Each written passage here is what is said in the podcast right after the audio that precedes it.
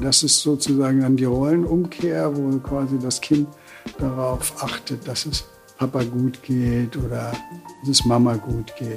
Ja, also wenn sie dann erwachsen sind, dann können Klienten meinetwegen berichten, dass sie immer, wenn sie dann bei der Mutter gelebt haben, dann waren sie beim Vater irgendwie alle vierzehn Tage und er litt immer so entsetzlich und dann konnten sie da immer nur mit Bauchschmerzen weggehen, weil weil sie den eigentlich äh, retten wollten, weil sie eigentlich wollten, dass Papa jetzt ähm, glücklich ist. Und wenn er dann noch irgendwie auch jemand ist, der vielleicht so gerne Leid gezeigt hat oder sich ungerecht behandelt fühlte oder auch noch so etwas, dann die elterliche Loyalität verließ und gegen die Mutter agierte, dann war das natürlich noch viel stärker. Also äh, war, ging es ihnen immer schlecht auf eine bestimmte Art.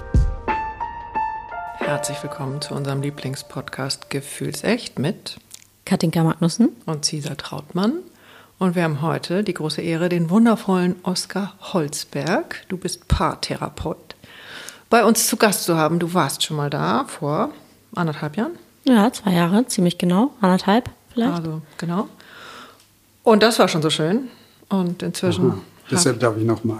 Du darfst auch nochmal, okay. äh, nicht nur deshalb, sondern weil du einfach sehr, sehr viel weißt und sehr erfahren bist und sehr feines Gefühl hast. Und, ähm okay, genug der Ehre, fangen wir an. Gerne. Schön, dass du da bist, Oskar. Ja. Vielen Dank.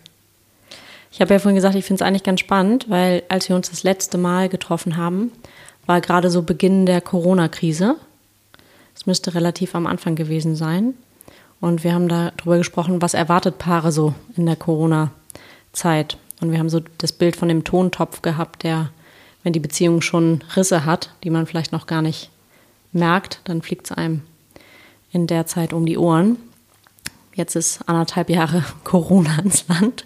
Ziemlich viele Menschen sind ziemlich depressiv, ziemlich fertig. Ziemlich viele Tontöpfe sind kaputt gegangen. Ja, erzähl haben mal. Hast starke du, Risse, ja. Hast du als Paartherapeut mehr zu tun als vorher, oder? Schwer zu sagen, weil ähm, ich in der glücklichen Lage bin, dass ich immer viel zu tun habe, aber könnte sein, also ich kann es nicht genau sagen, aber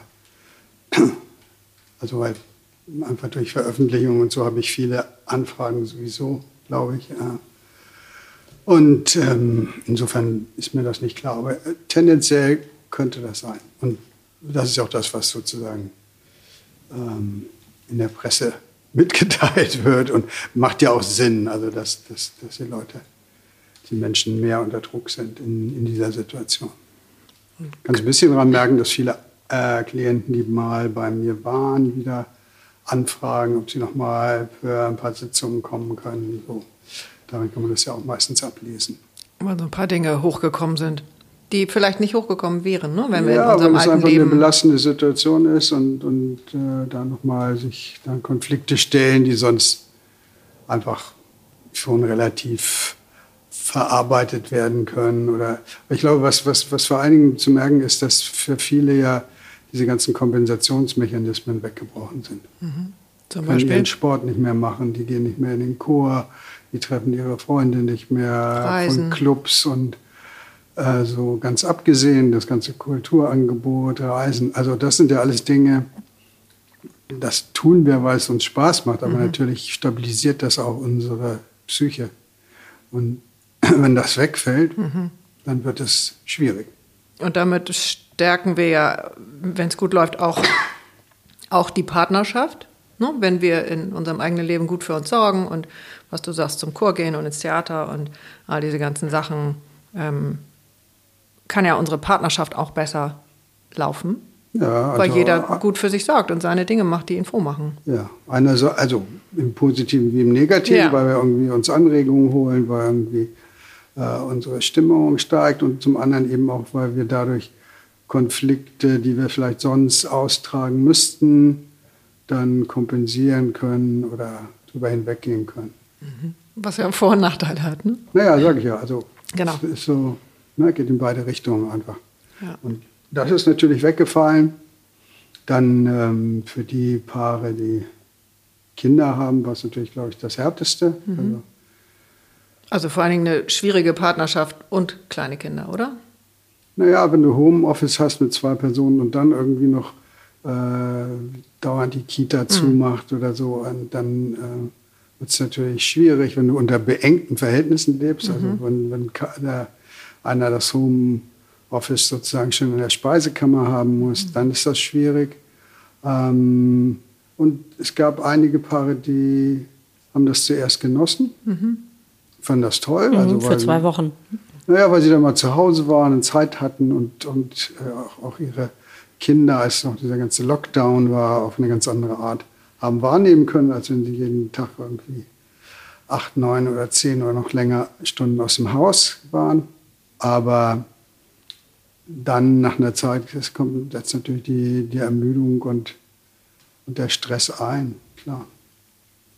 Und die Paare, die...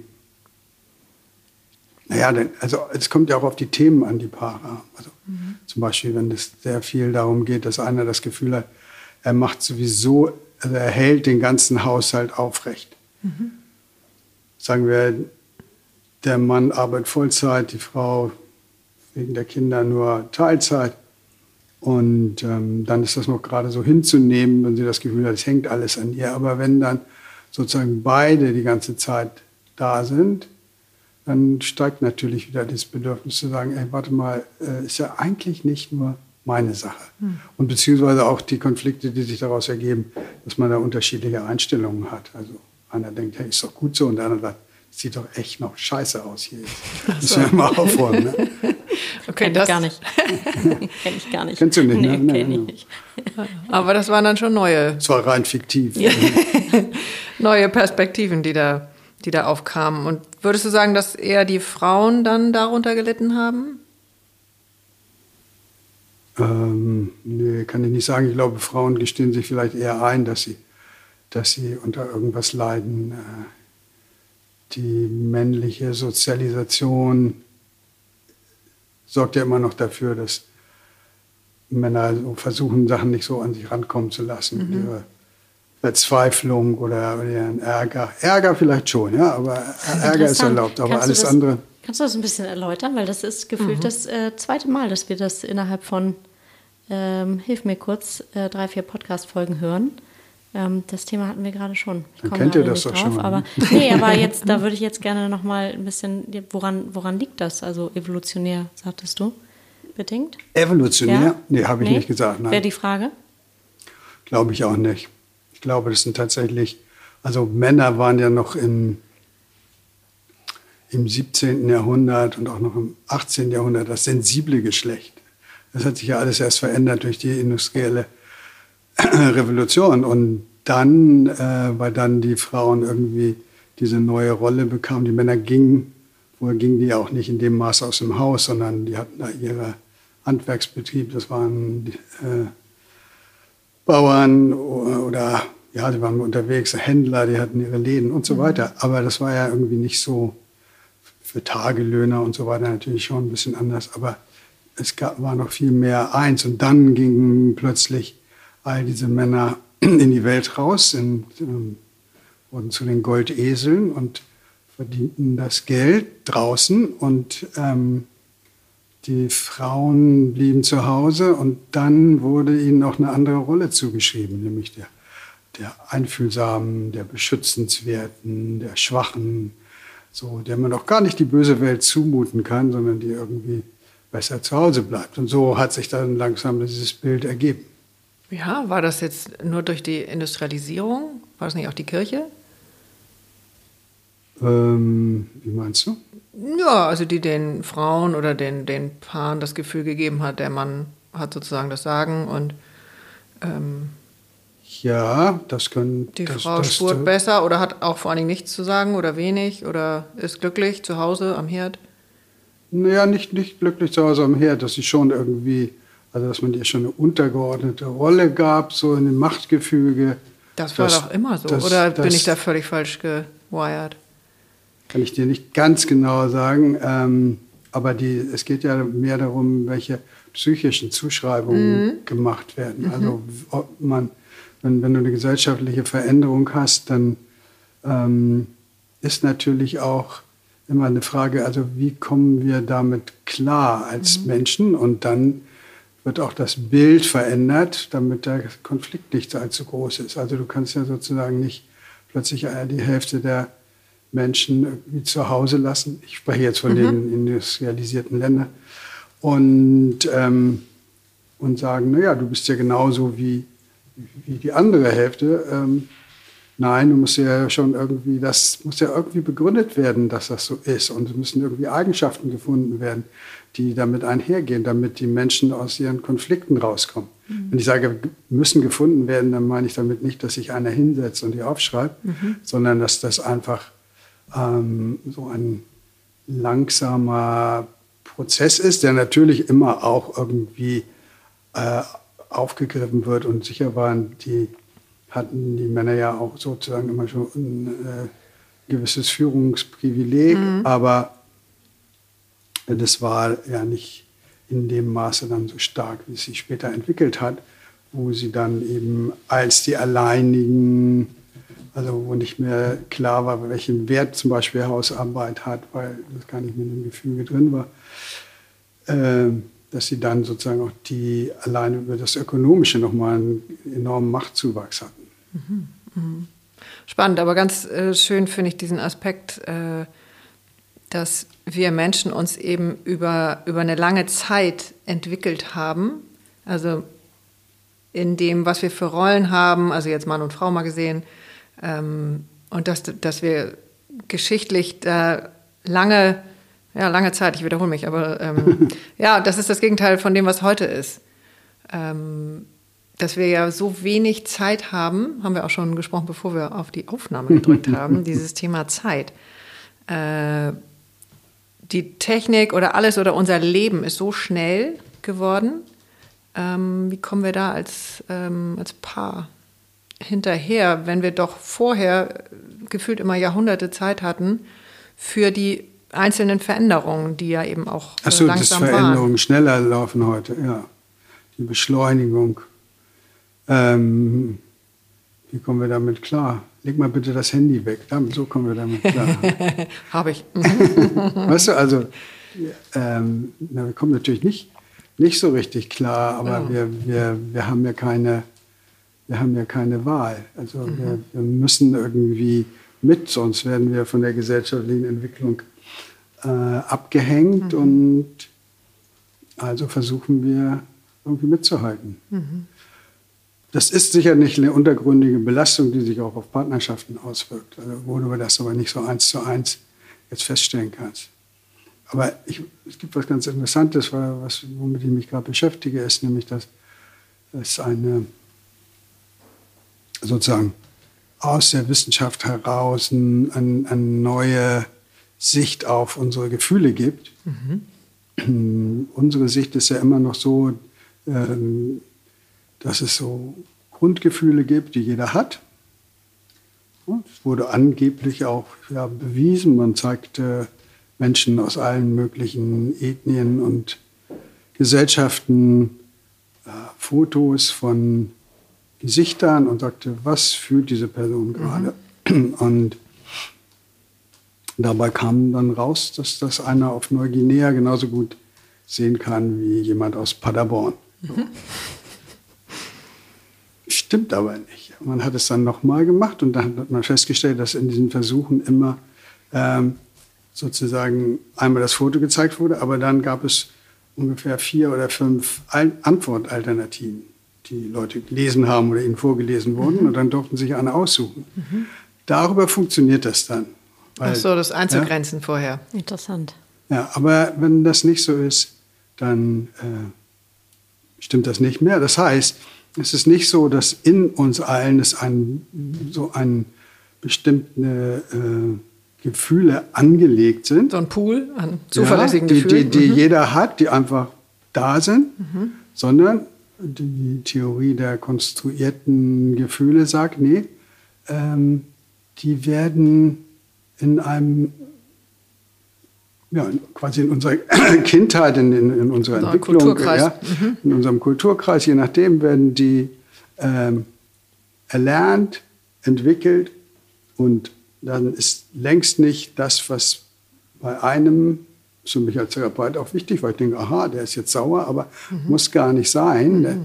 Das wäre nur mein Gesicht, wenn ich sauer wäre, ja? Aber nicht unbedingt seins. Aber was es noch mehr sagt, ist, ist quasi, dass es da eine ungeheure Vielfalt gibt und ein bisschen auch noch auf deine Frage von eben, dass äh, eben in unser äh, Gefühlsleben alles Mögliche an Entwicklung einfließt, ja, und dann eben durch die Rollen, die uns gesellschaftlich zugeschrieben sind und die wir sehen, die die anderen innehaben, dass dann wir das auch ähm, entsprechend ausbilden. Entsprechend ausbilden, genau.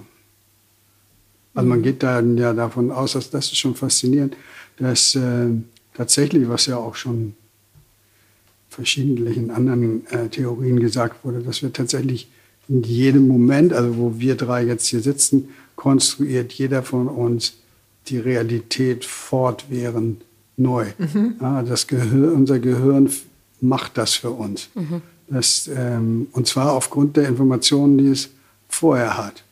Mhm. Also die es schon besitzt. Gelernt, klar. Mhm. Ja, und dann gleicht es das ab mit dem, ob das jetzt stimmt. Wie das in der Vergangenheit funktioniert hat oder nicht. Ja, ja, genau. Also das, was es, sozusagen die Konstruktion wird, dann, es gibt ja schon irgendeine Art von Realität, also dann, wenn das ganz, naja, wenn, wenn man davon ausgeht, irgendwie, ähm, man hat gelernt, alle Menschen, die lächeln, sind freundlich und man kommt dann in eine Situation, wo ein, äh, äh, ein lächelnd ein Messer an den Hals hält, dann musst du was Neues lernen, dann mhm. merkst du, dass die Realität so nicht stimmt und mhm.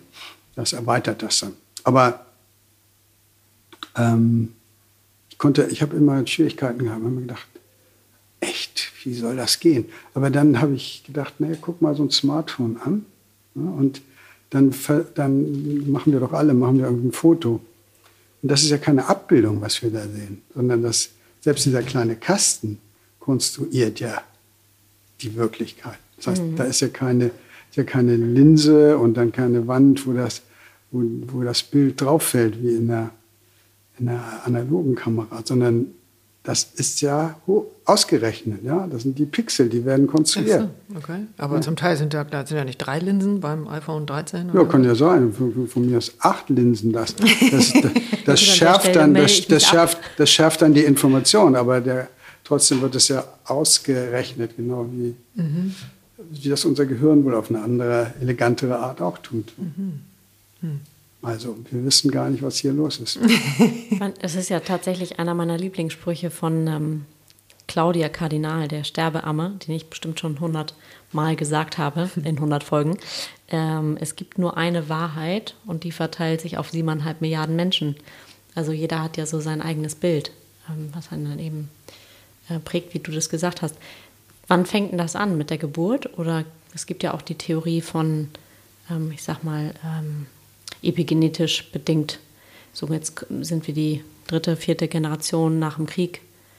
Ähm, Ach so, na ja, gibt's das, da Sachen, gibt es da ja, Gefühle, die tief in uns drin ja, sitzen? Natür- ja, natürlich. Man, also, äh, klar gibt es auch ähm, dafür genetische Grundlagen und du kannst best- möglicherweise dann bestimmte Dinge nicht so gut entwickeln. Oder, ja, also man hat ja heute viel mit so dem minimalen zerebralen Abweichungen zu tun, auch wenn man so äh, Kinder untersucht, guckt man, ob es da sowas gibt, also ob die einfach Schwierigkeiten haben, weil ihnen einfach bestimmte Funktionen schwerfallen aufgrund der Gehirnstruktur, was da vorgegeben ist. So. Das, das spielt alles eine Rolle, klar. Mhm. Und, aber es ist eine ein, ähm, hochkomplexe ja. Geschichte. So. Ja. Ähm, Ich finde das nur ganz befreiend, die Idee zu denken, na, jeder konstruiert sich ständig irgendwie seine kleine Welt und da gehören auch seine Gefühle zu. Und das, wenn man das ernst nimmt, macht es einen ja noch äh, aufmerksamer dafür, zu sagen, also ich kann nicht davon ausgehen, dass ich jetzt auch in der Paarbeziehung oder überhaupt, dass ich dich kenne und verstehe. Ich muss wirklich, muss wirklich mit mir ähm, sehr viel Mühe geben, einen Zugang zu deiner Welt zu bekommen. Mhm. Ja, es hat was sehr, also wie du das jetzt erzählst, hat das was sehr Meditatives, also es ist sehr losgelöst von einem selber, das Thema Gefühle. Also wenn man das so sehen kann, in Anführungszeichen, dass alles, was passiert, ähm, dass es da einfach Milliarden Möglichkeiten gibt und das alles vielleicht nichts mit einem selber zu tun hat oder doch, ähm, hat es für mich was sehr Meditatives, so wie du sagtest, Befreiendes, Meditatives, finde ich. Ja, du kannst noch mehr zu dir stehen. Ich denke, das, das ist ja auch auf der anderen Ebene, was wir, äh, was wir gerade sehen. Also diese ganze, wenn es um alles Diverse geht und um die verschiedenen Identitäten, wo sozusagen äh, positiv gesehen die äh, eine ganze Generation beginnt zu sagen, hey, wartet mal, Leute, was mir hier angeboten wird, ist mir eigentlich irgendwie zu eng, das stimmt für mich nicht und so. Ist das, ja, also für dich auch neu in deiner Arbeit, natürlich, weil es so seit einigen Jahren präsenter ist? Oder war das schon immer da und ist es jetzt einfach ein bisschen öffentlicher geworden, in Anführungszeichen? Nein, nein, das hat sich natürlich verändert irgendwie. Also gerade die, die, ähm, diese Fragen der Gender, Geschlechtsidentität sozusagen, das ist ja schon was, was ähm, kann, ich kann es eigentlich ganz einfach schildern. Wenn, als ich äh, aufwuchs und dann so in der, ähm, in der Entwicklung war, ab, weiß ich nicht, zwölf, dreizehn, wann fängt man an, sich da Gedanken, bei jedem mhm. ein bisschen unterschiedlich, ne, zu machen. So. Bei mir erst mit siebzehn. Naja, auf jeden Fall war da irgendwie so, wenn ich auch mit mit äh, anderen alten Säcken darüber spreche, äh, dann war irgendwie, wenn es bei uns eine Frage gab, war so, äh, bist du sicher, dass du nicht doch schwul bist? Ach, echt? Ja? Ach. Also da haben wir irgendwie, manche haben das gleich so für sich ganz vehement ausgeschlossen, ähm, andere haben es ausprobiert irgendwie. Ich habe es auch mal irgendwie ausprobiert mit irgendeinem Typ, den ich ganz nett fand. Der war das, glaube ich, auch ausprobiert. Und beide stellten fest, blach, ist nicht unser Ding. So, ja. Aber ausprobiert. Ja, mhm. so, also. Und, ähm, aber wir wären nie, ich wäre ich wär nie auf die Idee gekommen, mich zu fragen, ob nicht äh, ich irgendwie eigentlich gendermäßig eher weiblich oder mhm. noch irgendwie mhm. anders wäre. Die Frage hat sich gar nicht gestellt. Nee. Mhm. Und für, also für deine Tochter kannst du jetzt noch nicht, ist sie noch zu klein, aber da wird sich diese Frage auch stellen. Die stellt ihr sozusagen jetzt die Gesellschaft. Ja, das, ich nehme das schon auch im Umfeld wahr. Ja. Da sind viele Kinder, die sind sehr unterschiedlich. Und es gab mal, das ist so meine Referenz, es gab eine große dreiteilige Doku auf B B C, Zisa, fall nicht vom Stuhl, es ist nicht Arte, Arte ähm, auf B B C, ähm, zum Thema Mann und Frau und die Unterschiede. Und es wurde ganz schön ähm, da erklärt, dass auf der einen Seite gibt es Mann und Frau und dann gibt es eben alles dazwischen. Und jeder hat bestimmte, ähm, ich sag mal, eine Frau kann ganz recht sehr weiblich sein, eine Frau kann aber auch ähm, hier weiter drüben stehen und dann entsprechend ähm, sehr männliche ähm, ja, also Teile das, leben. Das ist das, also was man immer sagt, dass die Unterschiede innerhalb der jetzt biologischen Geschlechter schon ähm, größer sind als die Unterschiede zwischen den Geschlechtern. Das heißt also, du hast irgendwie Frauen, die sind sehr männlich und, und andere Frauen sind sozusagen in Stereotypen sehr weiblich mhm. und du hast Männer, die sind auch sehr männlich und sehr weiblich und diese Unterschiede sind ähm, enorm. Aber werden halt alle subsumiert unter dann, wenn man jetzt nicht von Gender spricht, sondern nur von biologischen Geschlechtern. Das ist halt ein Mann und das ist halt eine Frau. Ne? Was ganz spannend ist, wenn, aber da musst du mich jetzt abholen, ich kenne mich nicht genau aus, aber biologisch gesehen, also in der Erzeugung selber sind wir ja am Anfang, da ist es ja noch nicht ganz klar, welches Geschlecht sich ausbildet. Ist das nicht, also das ist doch so. Also am Anfang sind wir doch quasi beides und dann entwickelt es sich. Es entwickelt sich, ja, soweit ich weiß auch. So, und, ähm, ich war dabei, aber ich kann mich nicht so gut erinnern. Ich kann mich nicht erinnern. Und ähm, da wurde in der Doku wurde das als so ein Baum gezeigt, äh, gezeigt. Am Anfang sind wir eben der Baumstamm, so, und dann verästelt es sich in tausend, aber tausende Möglichkeiten, und ähm, das finde ich total spannend. Ja. Aber du, wir kürzen das ab, weil ich schicke meine Tochter dann einfach zu dir. Die kann sich dann bei dir hinsetzen und sich damit austauschen. Ja, das wird sie mit dir auch wahrscheinlich, also vielleicht hm. auch nicht mit dir, sondern in ihrer Peer Group oder ja. Also wird das irgendwie sein, aber Papa. ich kenne, kenne etliche ähm, Eltern, die ähm, davor stehen, dass dann ihre Maja plötzlich sagt, sie möchte Uwe genannt werden. Mhm. Und die Eltern ziemlich verwirrt sind und gar, mhm. dass es schwierig ist. Also, manche wehren sich dagegen, manche gehen sofort drauf ein, andere äh, versuchen sie zu informieren und irgendwie das zu verstehen, was das ist und ob das jetzt wirklich darum geht oder ob das ein verschobener Konflikt ist und so. Das muss man natürlich gucken. Gibt's da, was ist da deine, deine Theorie, deine Ideen, oder gehst du da genauso wie mit den Gefühlen ran, dass du das äh, das naja, es ist, es ist schwierig, also weil natürlich das ähm, es eine Phase der, der Orientierung und Identitätssuche gibt, in der es, glaube ich, nicht so einfach ist, solche Frage zu, für sich zu beantworten. Aber die Dringlichkeit für diese Jugendlichen natürlich immens ist, diese Frage zu mhm. beantworten. Und da kann es natürlich auch sein, dass also ähm, Schwierigkeiten, die man, die man hat, ähm, die sind ja oft diffus und die, die bekommen oft so, ähm, ich vergleiche das mal damit, ich sage, das ist so, wir, wir tragen eine Menge Klamotten mit uns rum und dann irgendwo finden wir einen Haken und dann hängen wir die da dran. Mhm. Und sind dann erleichtert, weil wir die jetzt wenigstens da wissen und mhm. nicht mehr mit uns die ganze Zeit rumtragen müssen. Und kann mir vorstellen, das ist sicherlich nicht keine allgemeingültige Aussage, auf keinen Fall.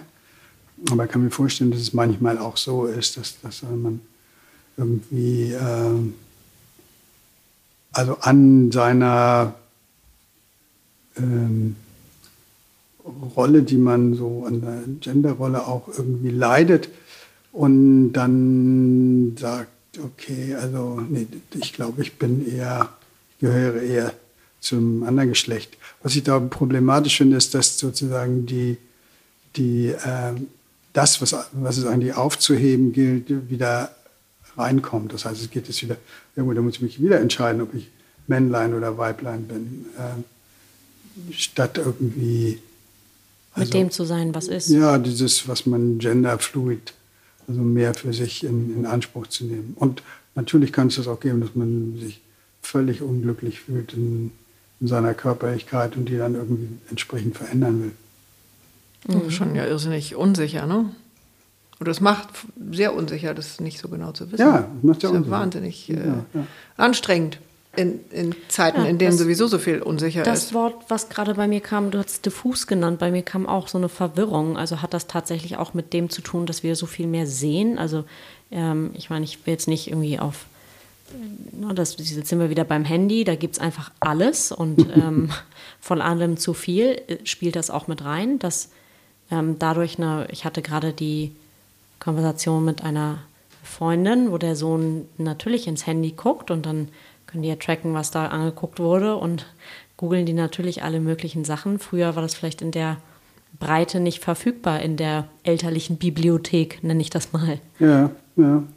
Du meinst so, dass das, ja. Also, also dass diese Fragen erst auftauchen, weil so viel auch an Angebot da ist. Also wenn ich vorm Regal stehe, wo achtzehn Sorten Salz drin stehen, da brauche ich auch eine Sekunde, um zu überlegen, welche nehme ich denn nun? Ja, und dann, dann ähm, genau, du musst dich dann entscheiden und dann, dann äh, legst du dich halt eben auch auf eine Salzsorte fest, wahrscheinlich sozusagen. Also ich glaube, dass, die, dass das, das eine ist ja, dass, dass es so, genau so ein Angebot gibt und dass das irgendwie verunsichernd ist.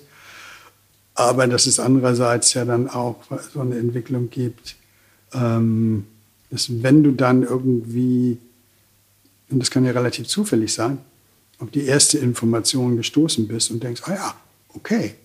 Und dann ähm, gehst du der nach und dann kriegst du eben entsprechende Informationen dazu, also diese berühmten Blasen, die, die sich dann bilden. Mhm. Und dann ähm, bist du irgendwo gelandet, wo du vielleicht gar nicht drüber ähm, eine Chance hast zu reflektieren, mhm. weil, weil das Angebot, wie du sagst, oder weil die Möglichkeiten, die Informationsmöglichkeiten, auch die Erkenntnisse so breit gestreut sind. Und trotzdem dann ja manchmal so einseitig werden. Ja, und dann werden sie einseitig, weil du ähm, genau, suchst ja nach was und du greifst nach was und dann gehst du da weiter. Und, und das Netz füttert dich ja dann auch in die Richtung. Dann fängt es, fängt es an, kann auch sein, genau, dass, dass dann nur noch entsprechende Informationen an dich herangetragen werden. Also da, das, das sind ja, das sind, glaube ich, die großen Entwicklungen, wo, wo wir alle irgendwie mit zu tun haben und wo wir nicht wissen, wie kommen wir da, wie kommen wir da gut durch. Und hast du die auch in deiner Praxis? Mhm, gute Frage. Also im Sinne von, sag mal? Also, dass sie mit genau den Fragen zu dir kommen, mit dem es nicht wissen oder sich im Netz äh, verloren zu haben und genauso unsicher oder noch unsicherer als vorher zu sein. Mit diesem, wie bin ich, zu welchem Geschlecht gehöre ich? Ja, ja, das taucht, das, das, das, das taucht auf, wobei ich jetzt äh, mehr mit Eltern zu tun habe, mhm. die, die mir davon erzählen, dass sie, dass sie damit zu tun haben, dass sie damit beschäftigt sind, mit dieser Auseinandersetzung äh, ihrer Kinder. Was ja dann auch in die Paarbeziehung logischerweise mit einfließt.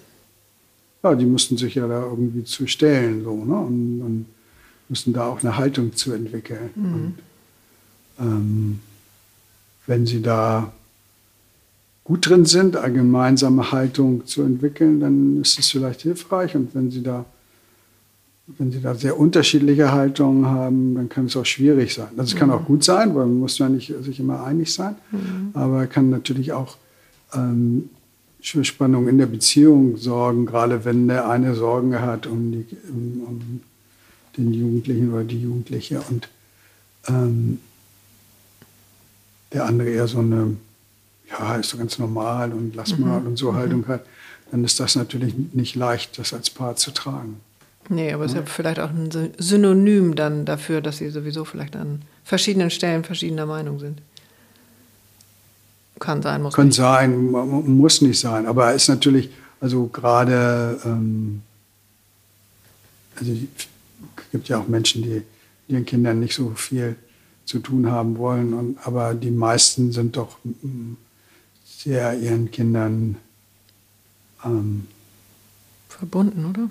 Ja, ver- verbunden, fast verpflichtet, also auch der eigenen Rolle verpflichtet, als gute Eltern dazustehen. Und da gibt es auch Millionen von Informationen und große Verunsicherung. Und das ist natürlich, das ist schon immer ein, ein Ein, ein wichtiges Thema. Also da sehe ich schon oft Paare, ähm,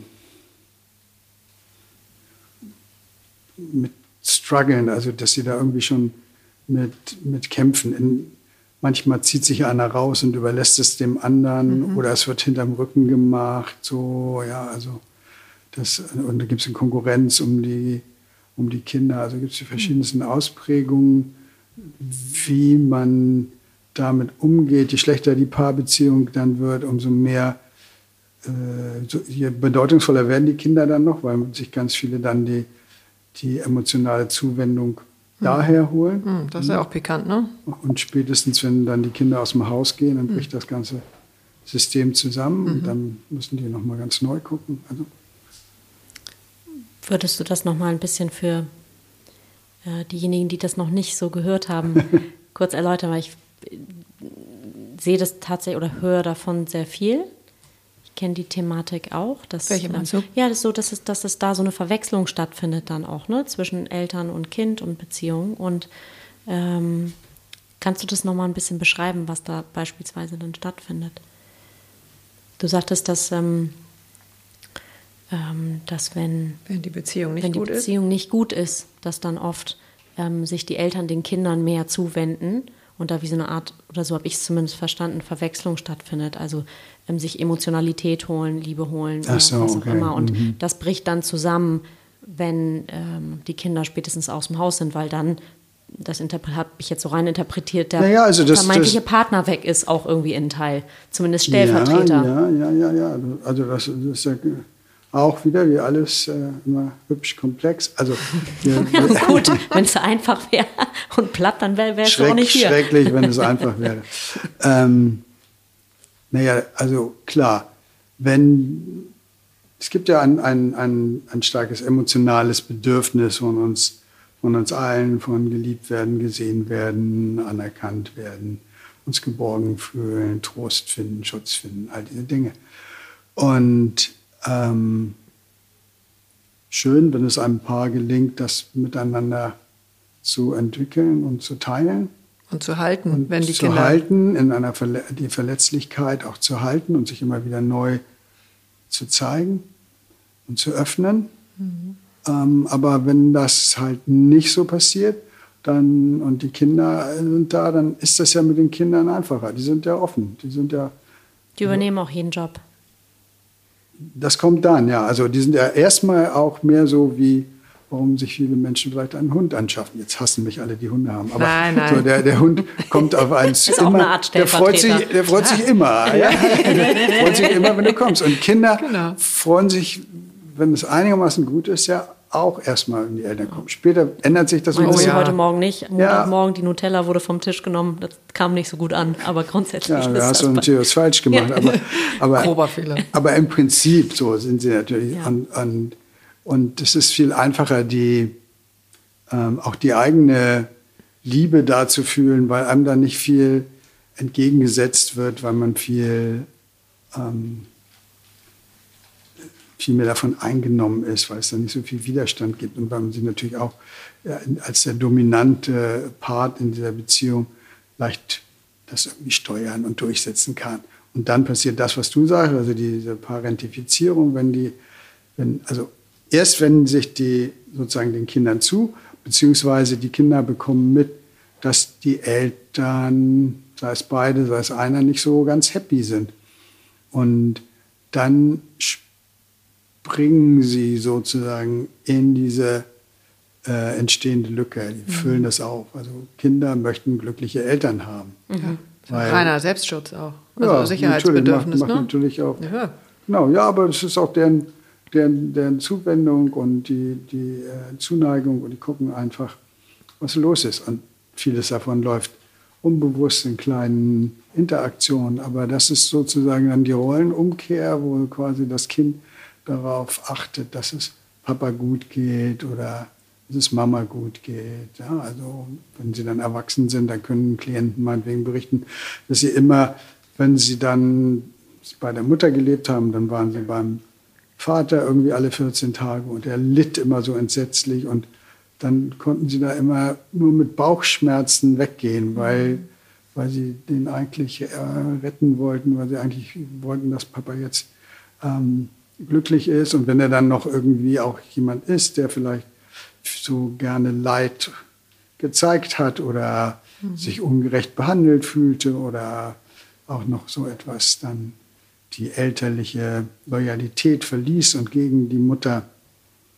agierte, dann war das natürlich noch viel stärker. Also äh, war, ging es ihnen immer schlecht auf eine bestimmte Art. Ich war richtig dann in, in, in dieser Rolle drin.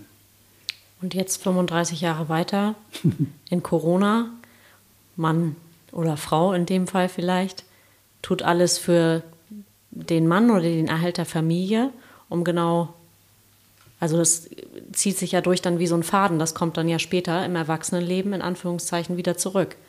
Oder ist immer die ganze Zeit da gewesen. Dieses das Muster, ich, meinst das du? Das Muster, ja, ich rette mhm. Papi oder ich rette Mami oder ich muss auf sie aufpassen oder auf ihn aufpassen. Damit gehen wir ja dann auch in die unsere, Paarbeziehung. In unsere Beziehung rein, ja. Ja, also zum Beispiel, dass du dann das Gefühl hast, ähm, wenn man das weiterspinnt, dass äh, wenn es dann einen Konflikt gibt in der Beziehung, mhm. den du jetzt als erwachsene Frau mit deinem Mann hast, dass du den kaum aushältst, weil du das auch, auch wieder gut machen möchtest. So mhm. wie du das als Kind auch immer mhm. wolltest, dass es das alles gut ist. Also du kannst es gar nicht stehen lassen. Ne? Sondern du kriegst diese gleichen Affekte, du kriegst die gleichen Ängste, du kriegst mhm. das gleiche Aufgebrachtheit. Und der Partner ist dann hoch irritiert, weil äh, du vielleicht auf ihn zugehst und immer eindringlicher und eindringlicher dann sagst, ja, ist jetzt alles gut und nee, und was ist denn los und ich muss das wissen und so. Und der will einfach nur mal äh, einen Moment seine Ruhe haben und fühlt sich total bedrängt und ja, da entstehen dann Konflikte, die nicht ganz leicht zu lösen sind. Das wäre jetzt meine nächste Frage ja. gewesen. Wie unterstützt du denn? Und das gerne in fünf Minuten zusammengefasst. Nein, aber Scherz beiseite, wie... Ähm, macht ihr hier so Therapieausbildung über das Mikro? Nein, wie unterstützt du Paare, die zu dir kommen? Sind das immer Konflikte, die dann schon in der Breite offen liegen? Oder kommt das erst innerhalb von, also braucht das lange, um darüber ranzukommen? Oder? Unterschiedlich. unterschiedlich. Also gibt ja Paare, die kommen direkt mit dem Konflikt, dann ähm, geht es mehr darum, was eigentlich dahinter steht. So, ne? Also mhm. es ist natürlich schon... Es geht es, nicht um den Müll, der runtergebracht werden muss. Naja, für manche fängt das auch da an. So. Aber deshalb würden wahrscheinlich die wenigsten kommen. Also es muss ja schon irgendwie ein gewisses Leid sein, auf, zumindest auf einer Seite, dass jemand sagt, so jetzt komm, jetzt äh, machen wir Paartherapie. Und dann sagt der andere, nee, nee, oh nee, komm, müssen wir nicht und so. Und dann gibt es erstmal die Auseinandersetzung darüber. Oder es gibt eben auch Paare, glaube ich, zunehmend, die ziemlich schnell sagen, na gut, ist irgendwie blöd, wie das jetzt gerade zwischen uns läuft, lass uns mal was tun. Und dann gibt es eben diese, die Sache, also dass man bei einem Konflikt, der schon gebracht wird, irgendwie guckt, was ist dahinter, was... Was ist die, sozusagen die, die Ebene, die das, die das eigentlich die ganze Zeit befeuert und, und triggert? Und bei anderen ähm, geht es erstmal darum zu finden, was ist eigentlich, also es ist nicht gut, ja, das stimmt, aber was ist eigentlich die Ursache? Was ist eigentlich los? Also was ist eigentlich das? Und das können ja unterschiedliche Sachen sein. Kann es ja sein, dass du, dass es noch irgendeine alte Bindungsverletzung gibt. Also die Affäre von vor vier Jahren, alle tun so, als wenn das vorbei wäre, aber ist gar nicht. Ne? Und es hat ja auch damit zu tun, wie, wie er oder sie sich bereits kennen und ihre, ihre kindlichen Muster. Weil da kannst du ja anders anfangen in der Paartherapie, wenn jemand sich schon mal gut kennt. Ach so, ja, okay, ja. Als jemand, der sich gar nicht kennt und nicht weiß, woher ich komme und warum ich eigentlich so reagiere und was ich denke, wie bin ich als Frau oder wie bin ich als Mann. Ja, ja, dann, das, äh, also wenn das nur so ein, so ein, irgendwie so ein, so ein Wissen ohne innere Verbindung ist, dann nützt es auch nicht viel. Aber mhm. wenn es irgendwie was ist, was ähm, im wahrsten Sinne du dir auch zu Herzen genommen hast oder was auch Dein, dein Gefühlsleben erreicht hat, dann macht das ja sicher schon, also macht das schon einen Unterschied. Dadurch werden die Konflikte schon anders sein. Mhm. Wobei eben auch dann noch äh, so eine Ratlosigkeit sein kann. Also, ah ja, ich weiß schon, aus welcher Familie du kommst. Mhm. Und ich weiß schon, aus welcher Familie du kommst. Ja, bei uns wurde überhaupt nicht gestritten. Mhm. Bei euch wurde nur geschrien. Mhm. So, das wissen sie dann. Aber nun? Haben sie noch nicht verkörpert. Hm? Ist noch nicht verkörpert, also ist noch nicht... Nein, die müssen ja irgendwie ihre eigene... Ups, müssen, die müssen ja ihre eigene... Die müssen ja einen eigenen Umgang damit finden, ihre eigene Lösung. Jeder muss irgendwie bereit sein, einen Schritt zu tun. Wenn du es nur erkennst, dann, ähm, na, dann sagt der, der bei dem es still war zu Hause, in einem bisschen verächtlichen Ton, ja, bei euch wird ja nur gestritten. Und der andere, der aus der eher... also was diese Affekte an offenere, angeht, offeneren Familie kommt, der wird dann sagen, naja, ja, ja, komm, aber bei euch wurde ja alles unter, immer unter den Teppich gekehrt. So, ja. Und jetzt, jetzt müssen ja beide irgendwie einen Schritt machen. Jetzt müssen ja beide das in Frage stellen. Also, machen ähm, die das dann gemeinsam zusammen oder machen die das einzeln eigentlich bei dir in der... Und die zu dir kommen. Weil es sind ja sehr, persö- also es sind ja sehr, der Konflikt ist ja sehr unterschiedlich bei beiden dann. Ja, nee, ich, das, wir machen das gemeinsam. Also das, das nützt ja nicht viel, wenn, wenn, also natürlich kann auch einer, aber was nützt es, wenn einer, wenn ich jetzt sage, naja gut, Also es ist schon, es ist wahrscheinlich schon was dran, man muss sich auch auseinandersetzen. Ich bin da auch gehemmt, also lasse ich auch zu. Ähm, aber der andere bleibt in seiner Haltung und, und, und sagt, ja, aber also ähm, jede Art von Nicht-Austragen ist gleich einen unter den Teppich kehren. Dann hast du ja trotzdem noch weiter einen Konflikt. Also ich glaube, das ist auch wichtig, dass Paare, äh, also diese, dass sie eine, eine gemeinsame Bewegung machen. Mhm. So, ja. Ja, du hast das eben gesagt, dass Paare, ähm, bevor sie zu dir kommen, erstmal diese Diskussion haben, ja, nein, so, kommen sie, kommen sie nicht. Und da kam bei mir so, ich war letzte Woche zum Hautarztcheck und war das letzte Mal vor zwei Jahren da. Und ich so, was, Sie waren vor zwei Jahren das letzte Mal da? Und dann denke ich mir so, okay, ich gehe zweimal im Jahr. Das habe ich auch gedacht. Also, ich gehe zweimal im Jahr zur Prophylaxe, ich gehe zur Gynäkologin, ich gehe zum Hautarzt, ich gehe zum, also was ich da alles gehe, aber zur Psyche gehen die meisten nicht. Oder zur, zur Paar, ähm, Therapie. Es hätte schon so ein bisschen auch so, oh Gott, du hast echt Probleme. So denke ich mal. Ähm, wobei das ja eigentlich der größte Teil ist, mit dem wir unseren Alltag verbringen. Und dann Corona jetzt auch noch vierundzwanzig Stunden am Tag. Ja, aber, also ich meine, gibt sicherlich Menschen und auch Paare, die sich so, die so tun, als wenn sie gar keine Psyche hätten. Aber, aber die meisten, die meisten sind ja schon immer in einem, in einem, in einem Prozess, in einem Austausch, ähm, machen sich da Gedanken, geben sich Rückmeldungen oder auch äh, greifen sich auch an oder so. Also das ist ja immer irgendwie ein Stück äh, Bewegung drin. Und ich weiß nicht, also äh, könnte sicher mal eine Zeit kommen, wo es dann irgendwie auch die Nachsorgeuntersuchung für Paare gibt oder die Vorsorgeuntersuchung irgendwie. Äh, aber das, das ist eigentlich nicht so, wie ich das betrachten würde, weil was für Kriterien will man da anlegen. Also es geht ja auch wirklich ähm, darum zu gucken, also die Menschen müssen da, finde ich, motiviert sein, sonst ja, machen sie das halt. Du musst für, für, für dein Hautscreening musst du nicht, also ja, musst du auch motiviert sein, aber dann streckst du halt den Arm aus und der wird fotografiert und dann stellt man fest, oh, da sind ein paar Punkte dazugekommen. Und, und, also, und das ist ja nicht so ein fordernder Prozess, wie wenn man sagt, okay, also erzählen Sie mal, wie sieht es denn aus? Mhm, aha. Kommen denn auch Paare zu dir, die einfach Lust auf, also einfach, die Lust auf Entwicklung haben, ohne dass sie jetzt sagen... Kommt vor, ja. Ja, mhm. Wir haben da jetzt ein Riesenthema gerade. Ist die, ist die, ist die weitaus kleinere... Anzahl, aber kommt vor. Hat ja auch schon Paare, die sich angemeldet haben und sagten, nö, ist eigentlich bei uns alles okay, aber ähm, ist alles gut. Wir möchten auch, dass es so bleibt. So. Ja, okay. Und ähm, deshalb würden wir einfach gerne mal schauen. So. Mhm. Du hast ganz zu Anfang gesagt, ich weiß gar nicht mehr, was das Thema war, aber da sagtest du, ja, das geht ja jetzt momentan so, das ist ja so die, so in den Neu, in den, in den Zeitungen, in, in den News, so Corona-Beziehungen. Jetzt haben wir ja zwei, drei Säulen schon so ein bisschen abgeklappert. Gibt es noch, was sind die Themen, die sonst so momentan oben liegen, noch bei den Menschen in Beziehungen? Also ich lese, ich lese, bin, habe noch kleine Kinder, ich komme sehr wenig zum Zeitungs- und äh, Magazinlesen. Ja, ja, okay. Ich wünsche, es wäre sehr viel mehr. Ähm, was beschäftigt, was beschäftigt momentan? Naja, alle sind so ein bisschen, aber ich meine, das... Das merkt ihr ja auch. Mhm. Alle sind so ein bisschen am Durchhalten.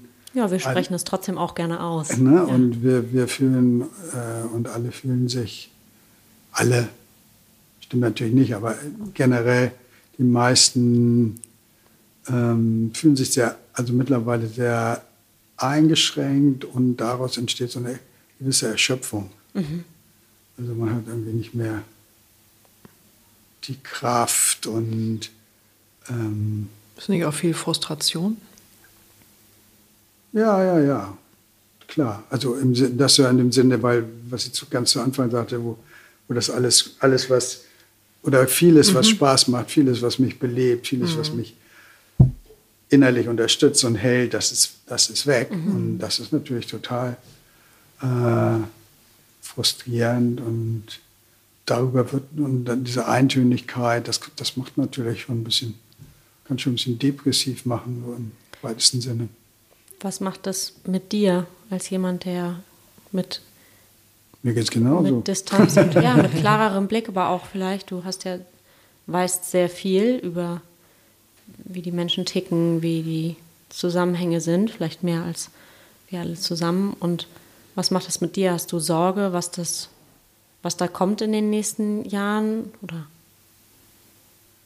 Naja, ich, puh, das ist eine schwierige Frage. Also klar, wenn also jetzt erstmal von dem, die Pandemie in eine Endemie übergeht, keiner weiß, dass diese ganze Ungewissheit, äh, dann sind wir sowieso in der, auch in der, also auf mehreren Ebenen, da hast du ja auch schon angesprochen, sind wir in der Situation der Ungewissheit. Also wir sind in diesen beschleunigten Umstellungsprozessen. Mhm.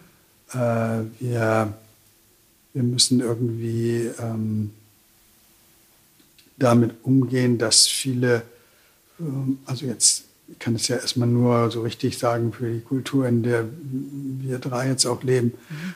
äh, wir müssen damit umgehen, dass die, die Hoffnungen und Erwartungen irgendwie, die wir hatten, nicht, also gesellschaftlich nicht so hinhauen. Wir haben ähm, Tendenzen, die eher rückläufig sind. Ähm, wir sehen das ja auch weltpolitisch. Ich meine, wir stehen möglicherweise, ich weiß nicht, guck mal, ob es schon so weit ist oder nicht, also am, am, in einem Krieg wieder in in Europa, mhm. äh, der helle Wahnsinn, also hätte man sich ja vor zwanzig Jahren nicht vorstellen wollen und auch nicht vorstellen müssen. Ähm, wir haben diese ganze Klimageschichte als so ein, was man heute ein Hyperobjekt nennt, glaube ich, also als etwas, was, was so umfassend ist, dass wir es gar nicht greifen können. Wir haben die wirtschaftliche, jetzt haben wir die Inflation so, wir wissen auch noch nicht, was, was da wirklich auf uns zukommt. Auch wieder so ein Thema, was so groß ist, viel größer ist, als wir. Wenn du heute die Zeitung aufgeschlagen hast, dann hast du gesehen, dass es den Skandal gibt oder diesen, ähm, wo jemand die Daten einer Schweizer Bank rausgegeben hat, wo Milliarden gewaschen werden und hinterzogen werden und äh, man ja irgendwie immer mehr so das Gefühl kriegt, also was für einem merkwürdigen Gefüge was man noch eigentlich lebt, mhm. ja, also wo auch die letzten Sicherheiten noch, noch schwinden und man sich dann als Mensch, der versucht, ein gutes Leben und ein, die Engländer sagen, to lead a decent life, also mhm. auch irgendwie gut im Sinne von auch nicht nur persönlich, sondern auch für ja, achtsames, die Welt ja. Ja, mhm. und die anderen, dass du dir dann schon langsam bescheuert vorkommst. Also das sind ja alles, das sind ja alles Entwicklungen, die, die so undurchschaubar sind, aber so überwältigend auch, dass das Gefühl, dass du von Mächten bestimmt wirst, die ganz im Gegensatz stehen zu unserer Idee von Individualismus und du entscheidest doch dein Leben für dich und so, äh, dass das Gefühl natürlich irgendwie größer wird. Und ich glaube, die Reaktion darauf ist, dass man immer mehr da reingeht. Ja, guck, was du denkst und so. ähm, bestimm deine Gedanken und geh deinen Träumen nach und mhm. mach so. Das haut ja auch immer mal für den einen oder anderen hin, aber für die meisten dann ja wahrscheinlich auch wieder nicht. Und das ist, ähm, das ist so eine Entwicklung, die ich sehe. Also, es hat sehr viel dann mit dem Kopf zu tun, ne? Mit irgendwelchen Konzepten im Kopf. Also ich dreh, also ich kann das nicht. Ich bin, das führt bei mir in dem Moment zu fast Überforderung, weil das so viel... Nee, du, ja, natürlich hat es was mit, mit dem Kopf, mit dem Denken, hat es, hat es sowieso ganz viel zu tun, immer, was wir machen. Aber ähm, um jedenfalls einen Ansatz zu finden, mhm. dann, dann geht es darum, auch unsere emotionale Seite zu erfassen innerlich.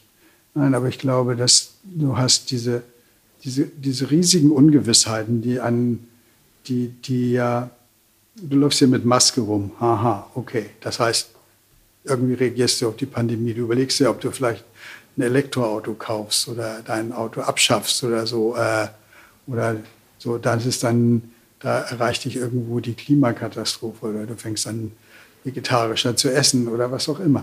Äh, du musst dir schon wieder ein neues iPhone kaufen, weil die Digitalisierung von dir verlangt, komm. Dass Tinder nicht mehr funktioniert. Oh ja, Gott. Ja, was der Kuckuck. ähm, und also du bist an allen Ecken und da, du, du machst dir Sorgen über dein Sparkonto, weil die Inflation jetzt äh, mhm. zugreift und dir die Bank irgendwelche Konditionen aufzwingt, die du gar nicht haben willst. Also du, du bist immer so am, wirst immer davon berührt und merkst dann so, wow. Wir stehen eigentlich an der Klippe. Ja, nee, du merkst vor allem, da wirkt ja was auf mhm. mich. So. Der gute Philip Roth, also der amerikanische Schriftsteller, hat mal gesagt, dass die Geschichte ist wie ein Mustang, der mitten in dein Wohnzimmer springt. Ein Wilder. Hm? Ein Wilder. Ein wilder Mustang, genau, ja. Also du bist dem ausgeliefert ja, auf eine ja. gewisse Art. Also mhm. deine ganze Ordnung, alles, was du hast, das wird einfach weggerissen, da hast du keine Chance. Mhm. Und ich glaube, das ist sozusagen das, was auf der einen Seite tatsächlich passiert, dass wir von diesen Hyperobjekten bestimmt sind, also das, die, die wir gar nicht greifen können, die größer sind. Also Klimakrise, ja, kann man verstehen, aber was das eigentlich heißt und dass wir eigentlich viel mehr machen müssen, als wir tun. Oder Pandemie, was das eigentlich heißt, wie lange hat es gedauert, bis man irgendwie mhm. sich da eingefunden hat und Lockdown, nicht Lockdown, Maske hin, Maske her. Äh, ist es, wie gefährlich ist es? Wissen wir immer noch nicht. Long-Covid, Kurz-Covid. Ja, also unfassbar, die Beschleunigung der Gesellschaft, unfassbar, die politischen Entwicklungen. Wir merken nur den, den einen Einfluss so. Also ja, was heißt das, wenn Russland in die Ukraine, dann gibt es irgendwelche Maßnahmen, die werden allen wehtun. Dir vielleicht auch, keine Ahnung, weil We don't know yet. Dass dein Gas abgestellt wird und du dann irgendwie mit der Kerze heizen musst. Also es ist ja so ein Gefühl und gleichzeitig aber immer noch wieder dieses als Gegenbewegung sozusagen, machen ja ganz viele Menschen jetzt eben, ähm, und ich denke, das wird noch zunehmen, also auch gar nicht, die sind gar nicht mehr so daran interessiert, Therapie zu machen, sondern die wollen lieber Coaching machen, mhm. weil sie irgendwie eine Lösung haben wollen. Mhm. So. Meine Klienten sind auch manchmal so, dass ich arbeite wunderbar mit einem Paar, merkst du, ah, da, da bewegt sich was, sie haben plötzlich wieder eine Verbindung, ähm, habe ich bei denen noch nicht so erlebt, ist auch gut. Und dann sind sie auch berührt und dann setzen sie sich in ihren Sessel zurück. Und dann gucken sie mich an und sagen, und jetzt?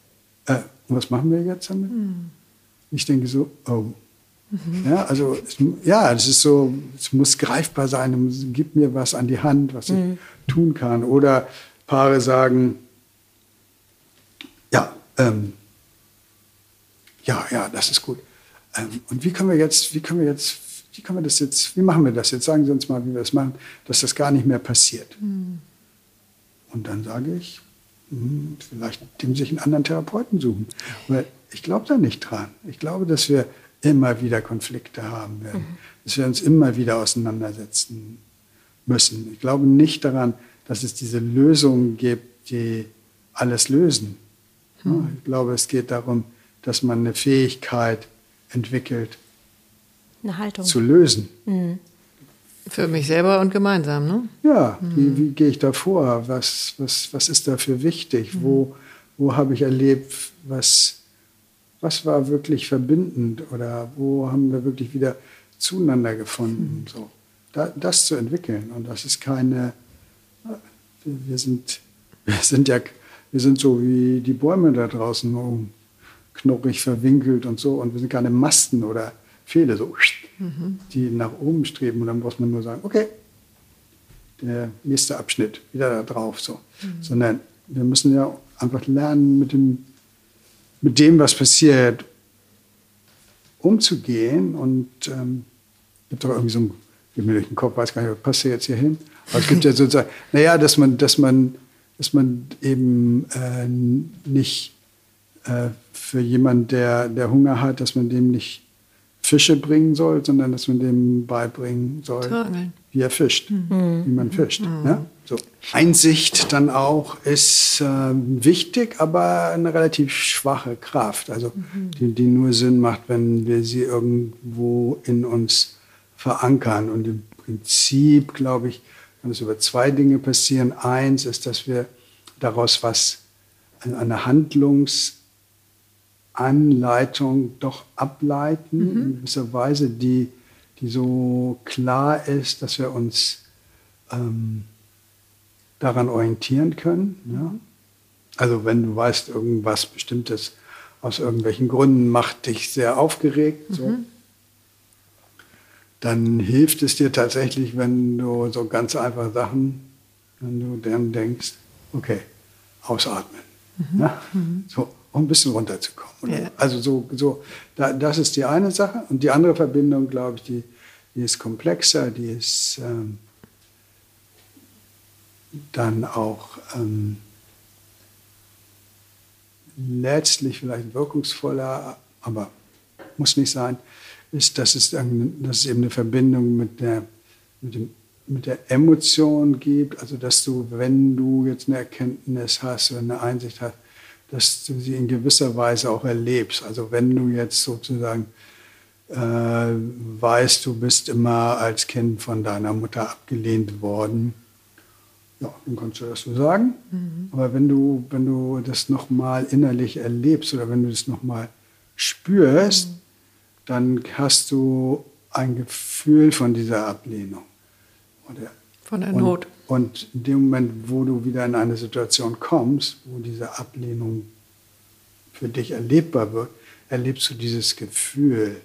Und dann bist du damit verbunden und dann bist du auch mit der Einsicht verbunden, weil du dann so, okay, mhm. ja, also vielleicht, und dann gibt, kann sich so eine Tür auftun, so, die sagt, naja, vielleicht lehnt er mich oder sie mich ja jetzt gerade ne, gar nicht so sehr ab, mhm. aber es ist trotzdem like mein mhm. schwieriges Gefühl. Und wenn du dann den Mut hast, das irgendwie einzubringen, dann ist es eine neue Möglichkeit. Fortgeschritten, fortgeschrittenen Kurs. Hm, weiß ich nicht, ist das so fortgeschritten? Oh, ich finde das schon, finde das schon sehr fortgeschritten, ja. Wieso? Den Mut zu haben, tiefe Verletzungen zu fühlen, also mhm. wirklich körperlich zu fühlen, nicht nur zu verstehen, körperlich zu fühlen. Ähm, Das ja, aber das heißt ja nicht, du musst nicht zusammenbrechen darunter. Nee, genau, aber trotzdem, aber so das ist ja erstmal, also Schmerz ist ja erstmal per se, in dem ersten Moment zumindest, kein schönes Gefühl. Ja. So, und dann damit, damit umzugehen, also innerlich zu bewegen, zu reflektieren und das wiederum dann nach außen zu bringen in die Interaktion. Das ist ähm, der Schritt, glaube ich, am schwersten. Genau, das finde ich schon, ähm, das finde ich, also, finde ich anspruchsvoll. Ja, aber die, mutig. die, die Ohne diese, ohne diese Öffnung und letztlich äh, die, die Verle- also das Risiko der Verletzlichkeit, das da drin liegt, so, ähm, entsteht natürlich an irgendeinem Punkt keine Intimität mehr. Klar. Wenn das Überhand nimmt, also weil du kannst es quasi ja nur auflösen oder dem eine Chance geben, dass es sich auflöst, wenn mhm. du dich oder wenn, wenn sich beide im Paar dahin begeben. Ne? So. Schön. Da könnten wir jetzt noch eine Stunde dranhängen zum ja. Thema Projektion, finde ich. Hm? Da könnten wir noch eine Stunde dranhängen zum Thema Projektion. Projektion? Ja. Also das, machen wir das nicht. Habe ich ja noch nie gehört. Ja, wie schnell das geht. Also wie schnell wir getriggert sind ähm, von dem, was der andere oder wie der andere etwas tut. Ähm, und wie schnell wir in diesem alten Film sitzen. Naja, im Grunde genommen waren wir da aber die ganze Zeit, weil das Gefühl ja, ja. Es entsteht ja bei uns selber ähm, und ist ja, wie wir jetzt gelernt oder gehört haben, meistens in der Regel etwas, was wir entweder in der Kindheit gelernt haben oder schon mitgebracht haben ähm, und dass wir dann dem anderen überstülpen oder uns selber naja, überstülpen. Naja, ja, wir, wir erleben es als was Bestimmtes und machen den anderen als mehr als Grund dafür aus, als, mm. als Auslöser. Mm. Und dann, ähm, wenn wir ihn als Grund, wenn wir die andere Person als Grund für unsere, unseren Zustand, sage ich mal, für unser Leben ausmachen, dann sind wir in einem unlösbaren Konflikt, weil dann muss der anders sein oder dann ist der dafür verantwortlich und wir sind ohnmächtig und, mhm. und wütend ohnmächtig. So, ne? Also mhm. schon, schon irgendwie ähm, wichtig, dass man da bereit ist, ähm, immer wieder gemeinsam hinzugucken und sagen, was ist eigentlich los hier? Mhm. Was, was um alles in der Welt? Wieso bin ich so genervt von dir? Oder wieso brauchst du nur reinkommen? Und oder von mir selber. So, oh, oder, das ist dann schon böse. Ja, oder wieso musst du nur irgendwas Bestimmtes tun oder sagen? Und dann fühle ich mich schon ganz elend. Wieso werde ich das Gefühl nicht los, mich nicht gesehen zu fühlen von dir? Kommt das überhaupt bei dir an? Aha. Mhm. Noch nicht mal das, okay. Mhm. Dann habe ich ja Lauf wohl recht. So, naja, also schon. Es geht schon immer wieder darum, in diesen, in diesen Prozess immer wieder einzusteigen. Ja? Oder gar nicht aus ihm, gar nicht aus ihm auszusteigen quasi. Das ist dann die höchste Kunst. Ja, ich meine, bei Kunst ist, also wenn du Kunst meinst, dass, dass, dass es einfach darum geht, dass, dass das ein offenes Feld ist und dass man da eine eigene Kreativität erlebt und dass man äh, irgendwie zu überraschenden Bildern, Statuen, Sätzen und somit auch Äh, Lösung kommen, dann ja, wenn das, wenn das heißt, oh, das können nur Könner, dann... Nö, das, äh, nö, nein, also ich, okay. Du siehst ja die Kunst meiner Kinder da vorne an der Wand hängen, ähm, das eröffnet ja. meine, meinen Horizont und inspiriert mich, die Weihnachtsmütze im März, fast. Ich habe noch ähm, zwei Super. kleine oder vielleicht große ähm, Abschlussfragen. Die erste wäre, liegt noch was oben, was noch raus möchte. Bei mir? Mhm. Nee, nichts. Ich bin, also, nee, ich denke, also es ist, ich könnte jetzt sicher noch das eine oder andere Thema, aber weil ich da das auch spannend finde, also immer wieder drüber nachzudenken, wie ja, war Beziehungen in letzter Zeit. Ja, in letzter Zeit habe ich so äh, gerade, wird immer angeregt durch Paare, wo irgend, äh, wie es ein bestimmtes Thema gibt und Und also die Frage des Wirs, mhm. so, was es da eigentlich, was es da eigentlich für Erfahrungen gibt, was es da für Erwartungen gibt, also wie sieht ein Wir aus, mhm. ähm, die sind manchmal bewusst, manchmal sind die auch ganz tief unbewusst, aber es gibt Vorstellungen und, und man, ähm, man trifft sozusagen auf einen anderen Menschen und dann ist man ja gegenseitig begeistert. Deshalb lässt man sich darauf ein und ähm, erst dann stellt man vielleicht im Prozess fest, Moment mal, Moment mal, der hat eine ganz andere Vorstellung vom Wir als, mhm. als ich. Und, ähm, oder ich merke, meine Vorstellung von Wir wird hier nur frustriert. So. Also, ja, also diese Perspektive des, des Wirs mhm. ähm, das ist schön. Das zu hat haben auch und gerade... dazu gucken. Katrin Hinrichs benannt in der Folge. Bevor man in eine Beziehung startet, erstmal die Frage des Wir. Also wie ähm, leben wir auch äh, Sexualität, wie leben wir Beziehungen? Also was ist, was ist so unsere Vorstellung, in Anführungszeichen? Ja, das, ist, das betrifft dann immer nur den Teil, der dir zugänglich ist, ne? Also den du formulieren kannst. Ja. Sozusagen. Was meinst du darüber hinaus? Naja, das ist, das, das ist, also es gibt ganz viele Verschmelzungsfantasien da drin. Ich glaube, dass... Ähm, erläuter mal bitte das Wort Verschmelzungsfantasie für mich. Naja, das quasi... Also ich bin Fische, ich bin mir sicher, ich bin da im Element zu Hause. Aber das, naja, dass wir, dass wir die Vorstellung haben, ich werde mit meinem Partner... Eins. Sozusagen eins, oder wir bilden so eine, eine, eine, eine symbiotische. Ja, es, das würde natürlich niemand sagen, symbiotisch, aber so eine Einheit, sage ich mal, Einheit, eben keine Zweiheit, eine Einheit und, und in der erfüllen sich dann alle meine Vorstellungen. Mhm. So.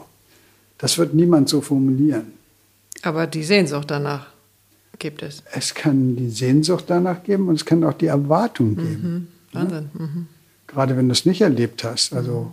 Ja, umso größer dann, ne? Genau, dann hast du so eine idealisierte Vorstellung und mhm. dann stellst du das irgendwie so vor. Aber du merkst es auch erst in dem Moment, dass du die Vorstellung hast, wenn sie frustriert wird. Mhm. So. Deshalb ist es schwer, das vorher zu formulieren. Also was nicht, dagegen, was nicht dagegen spricht, dass es sinnvoll ist, das zu machen und zu sagen, ähm, stell dir mal vor, wir haben jetzt drei Kinder und äh, wie sieht denn dann unser Tag aus? So, ja.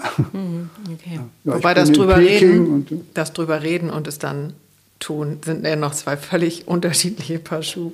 Sprechen Sie aus Erfahrung? Oh, ja, ja, ja. Ich glaube, das würden, das würden alle unterschreiben, also bei jetzt so großen, Na gut. großen Themen. Und trotzdem Klar. gebe und ich euch beiden recht, es macht Sinn, vorher Dinge also mal so gewisse, anzusprechen. So gewisse Säulen abzuklappern und dann muss man muss ja nicht gleich jeder in Lektion eins irgendwie mit Na gut, fromm aber einsteigen. Dann, dann, genau, ja, aber das ist immer, das ist immer so, ähm, auch dann, ja, dass du ähm, das hörst vielleicht. Oh, stellt sich das ein bisschen anders vor als ich, aber das kriegen wir schon hin. Ne? Ja, das ist der Klassiker. Gerne noch in den ersten zwei Wochen mit der rosaroten Brille. Da ist die ähm, ja, das ist gerade vielleicht nicht so wichtig oder keine Ahnung. Also das ist tatsächlich ja mal so. Unterschiede zwischen der Vorstellung schön. Und der Realität dann. Ne? Also. Wollen wir in der, wollen wir alle zurück in diese, du hast vorhin das Wort symbiotische Einheit ähm, benutzt. Das hast du gesagt. Ja, oder du hast das dann, ich habe das Wort symbiotisch und du hast dann Einheit dazu geworfen, was ähm, ich im Kopf hatte auch, nicht ausgesprochen habe. Das ist ja die, die, oder zumindest die Einheit, die wir alle kennen, aber vielleicht steigen wir da jetzt auch zu tief ein, weil du hast ja gesagt, du hast Zeit, ähm, ist die Einheit mit der Mutter. Also ist das am Ende die Sehnsucht, wohin wir alle zurück wollen? Auch in den Kommt Beziehungen. Kommt ein bisschen auf die Mutter an. Ne? Aber die Sehnsucht ja, aber nach die Sehnsucht, einer ne? also also gesunden, engen, tiefen Mutterbindung, die haben wir alle. Naja, also es kann Vater ja auch, aber... Naja, genau. Es kann, also es kann sein, dass die Elternbindung hat ja immer was Unrealistisches, weil die Eltern sich ja auf ihre Kinder einstellen und gucken, dass sie deren Bedürfnisse irgendwie erfassen und auch auch erfüllen. Nicht alle Eltern, aber die meisten versuchen das so gut sie können. Und das ist ja nicht so, dass der Partner oder die Partnerin das dann auch tut. So, da ist schon mal Frust, wenn man diesen Schritt nicht da rausgemacht hat, sondern weiter in dieser Erwartung mhm. innerlich lebt. So. Und ich glaube, das ist aber natürlich auch ähm, äh, gerade, gerade in den Bereichen unseres Lebens, die wir nicht erlebt haben. Mhm. Also das, was uns gefehlt hat. So. Der Mangel ist. Mhm. Oder Mangel ist, dass wir davon eine Vorstellung haben, die nicht realistisch ist. Mhm. Und dass wir da nach was streben, was eigentlich gar nicht so zu erreichen ist. So. Und das, ähm, mhm. das dann nicht dem anderen als Vorwurf zu machen, sondern mhm. als eigenen Schmerz zu erleben, das ist schon... nicht leicht, ne? Das mhm. ist klar. Mhm. Und wir wünschen uns natürlich irgendwie, ähm, also ich denke, deshalb spielt in unserer Kultur die, diese, diese Verliebtheit so eine große Rolle, ähm, weil das ist ja so, sozusagen so ein, so ein Zustand, äh, man fühlt endlos Energie, es ist alles wundervoll, man fühlt sich aufgehoben, beantwortet, man hat endlich das andere Bindungstierchen gefunden, was scheinbar genauso tickt und Äh, wow, mhm. ja, und was ein geiler Zustand. Und da gibt es natürlich eine Sehnsucht, ähm, da wieder, immer wieder hinzukommen. So. Und das finde ich auch in Ordnung, also wenn man sich klar macht, dass das ähm, aber nicht so ist, dass man da vor der verschlossenen Paradiestür steht, sondern da nur, und da nur rein möchte, sondern dass es einfach nur ein Wegweiser ist, der sagt, so ungefähr da geht's lang. Ne? Ich fühle mich gerade erwischt. Ich habe tatsächlich mal, ich erinnere das, auf einen Therapeuten-Fragebogen die Frage nach dem, was ist Ihr Lieblingszustand oder wie wäre es am schönsten? So, jetzt kommt's. Fängt mit S an. Achso, ich dachte Symbiose. Ja gut, ich meine, ich habe die Symbiose erfunden gefühlt. Das ist ein anderes Thema. Aber, aber das, das, ja, also das, da bist du ja nicht alleine. Nein, ich vermute, wenn, das war ehrlich von dir. Das würden, das würden also neunzig Prozent der Menschen, wenn sie es schon erlebt haben, schreiben. Gut, ansonsten. Verliebt und reich. Als Dauerzustand. Ja, ja. Okay, ehrlich. Herrlich. Ähm, Lass uns hier Schluss machen. Ja, absolut. Meine, ähm, ja, meine letzte Frage schenke ich mir. Was rätst du Paaren? Weil das würde wahrscheinlich, äh, ähm, da gibt es wahrscheinlich so viel momentan.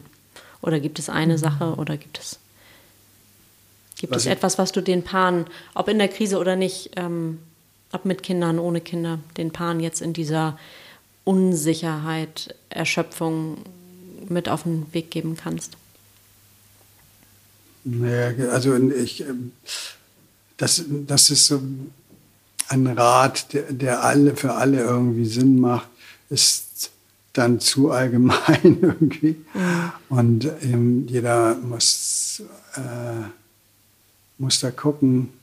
Ich glaube, das ist also in, in dieser spezifischen Situation ähm,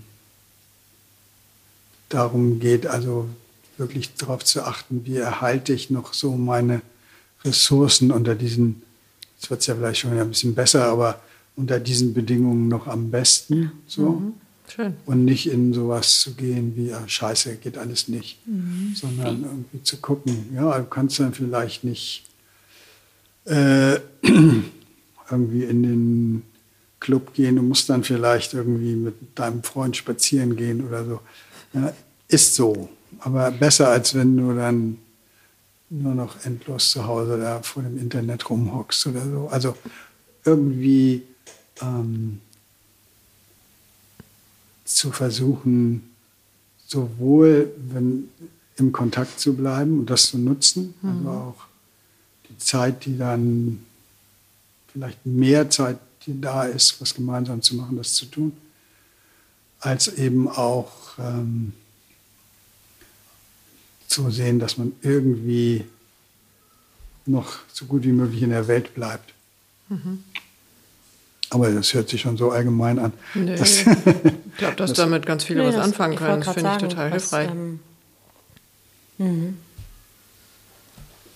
Wir haben schon das Feuer angemacht übrigens. Achso, hier wird immer was ausgeräuchert, ja? Ja, oder befeuert. Also meistens sind wir eigentlich bei schon, Befeuern inzwischen. Ich fand das Find gerade ich schon total ganz schön, schön, die eigenen Ressourcen, nach den eigenen Ressourcen zu gucken. Was füllt denn deine eigenen Ressourcen? Du hast ja vorhin, das kam nur im Nebensatz, ich wieder, dass du auch ersch- also erschöpft, darf, ja, kann ich das so sagen? Oder ja, das, genau. Was füllt deine ja, Ressourcen? Ich, ich äh, habe irgendwie im Moment noch ein bisschen was mit meinem Knie, deshalb konnte ich keinen keinen aktiven Sport so richtig machen. Das hat mich irgendwie ein bisschen zurückgeworfen. Da habe ich versucht, mehr äh, wieder zu meditieren und irgendwie, was ich so an Yoga und Pilates noch so drauf habe, in mhm. meinem stillen Kämmerlein zu machen, um einigermaßen oben auf zu bleiben. Und ähm, ich habe äh, noch mal wieder anders angefangen zu lesen. Also, ich lese eigentlich immer, aber noch mal intensiver und so, und länger gesucht, bis ich was gefunden habe, was mir wirklich Spaß gemacht hat. Ähm was steht da auf deiner Leseliste momentan? Im Moment, was ich gerade lese, ist ähm, ein Flaubert. Mhm. Éducation sentimentale. Ich habe den deutschen hm. Titel vergessen. Aber liest du es auf Französisch? Nee, nee, nee, aber ich fand den deutschen Titel doofer. Sehr gut. Ja. Klingt auf jeden Fall weltbewanderter. Ja, fand nee, ich, auch besser. Fand ich auch ganz cool. ähm, die kann ich leider nicht auf Französisch lesen. Und was habe ich vorher gelesen? Vorher habe ich einen, einen amerikanischen Schriftsteller gelesen, Saunders heißt er. Der gilt so ein bisschen als der Kurzgeschichten Gott der, in der amerikanischen Literatur zurzeit. Und der hat irgendwie einen, der gibt immer einen Kurs an, an einer Universität in New York, äh, Creative Writing, also mhm. zum Schreiben. Mhm. Und in diesem und einen Kurs, den er macht, ist, dass er russische Kurzgeschichten bespricht. Und diesen Kurs hat er in, in Buchform. Und ähm, da steht dann immer diese russische Geschichte von Tschechow oder Turgenev oder was immer. Und man liest sie dann und dann spricht er darüber, also dann schreibt er darüber, was er, was er da für Erfahrungen mit hat und wie er das versteht und so. Und äh, macht das auf eine sehr witzige und charmante Art und Weise. Es macht Spaß. Das sehr sieht schön. Man in deinen das Augen. Man, genau. Sehr schön. Vielen Dank. Vielen Dank, Oskar Holzberg, dass du trotz Kniebeschwerden, trotz Corona, ähm, trotz, Corona trotz Kniebeschwerden ohne Fahrstuhl hier in den vierten Stock zu ja, uns gekommen bist. Treppe geht ganz gut. Ähm, Nein. Vielen, vielen gerne. Dank, dass du da warst. Das sagt man ja heute, ne? Man sagt ja nicht mehr bitte, man sagt gerne. Ach so, wir nehmen beides. Ja. Bitte gerne. Schön. Vielen, vielen Dank. Gut.